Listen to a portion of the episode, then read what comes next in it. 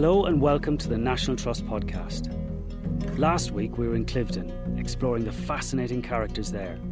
In this mini episode, we present one of Cliveden's most intriguing tales the story of the Sancy Diamond.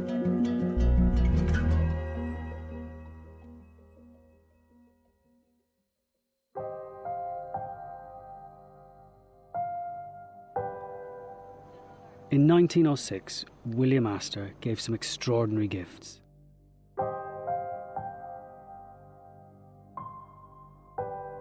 To his son Waldorf, he gifted Cliveden, the house and the grounds, and to his daughter in law, Nancy, he gifted a huge, pale, yellow diamond known as the Sancy Diamond.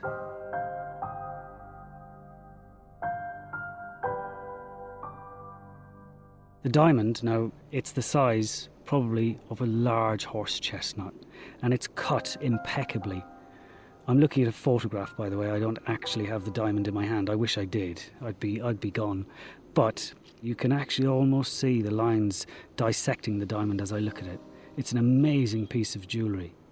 Now, the story of the diamond is quite complicated. It begins in 1570. Several sources suggest that it belonged to Charles the Bold, Duke of Burgundy, before it was passed to the King of Portugal and then sold to Signor de Sancy. Then others claim that Sancy came across the gem in Constantinople. Now, Sancy was a savvy guy and he loaned the diamond to the kings for all sorts of purposes. I can imagine that some of that was just to show off because there can't have been that many diamonds around of that size.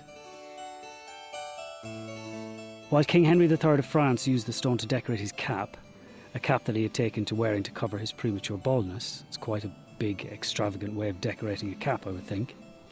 Henry IV wanted to use the diamond as a way of financially securing his army.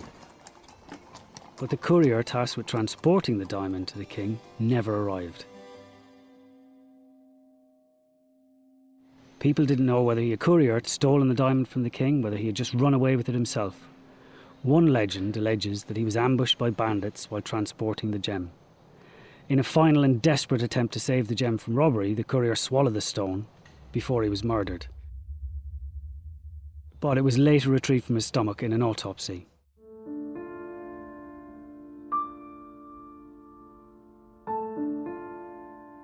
The diamond is not only a thing of extravagant beauty, but rumour has it that it possesses mystical powers.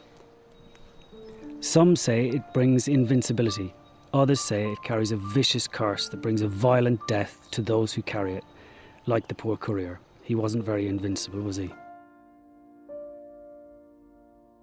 Once the gem was cleaned up, after it came out of the courier, Sancy sold it on to James I in 1605. Then from there, it changed hands again through English royalty and into the hands of a French monarchy. The stone was stolen during the French Revolution and wasn't seen until it turned up in the collection of a Russian nobleman. Over 40 years later, it was sold to an Indian prince. From there, it made its way back to France before resurfacing again in 1906 when it was bought by William Waldorf Astor. After he gave it to his daughter in law, Nancy, it stayed in the Astor family for 72 years until it was sold to the Louvre in 1978 for $1 million. Today, the diamond is kept in the Apollo Gallery, a suitably grand resting place for this incredible stone. So, although the Sancy diamond now lives across the channel, its history is still entwined with that of Cliveden.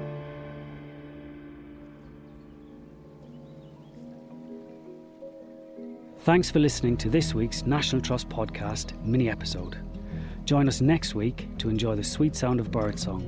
Until then, from me, Alan Power, goodbye.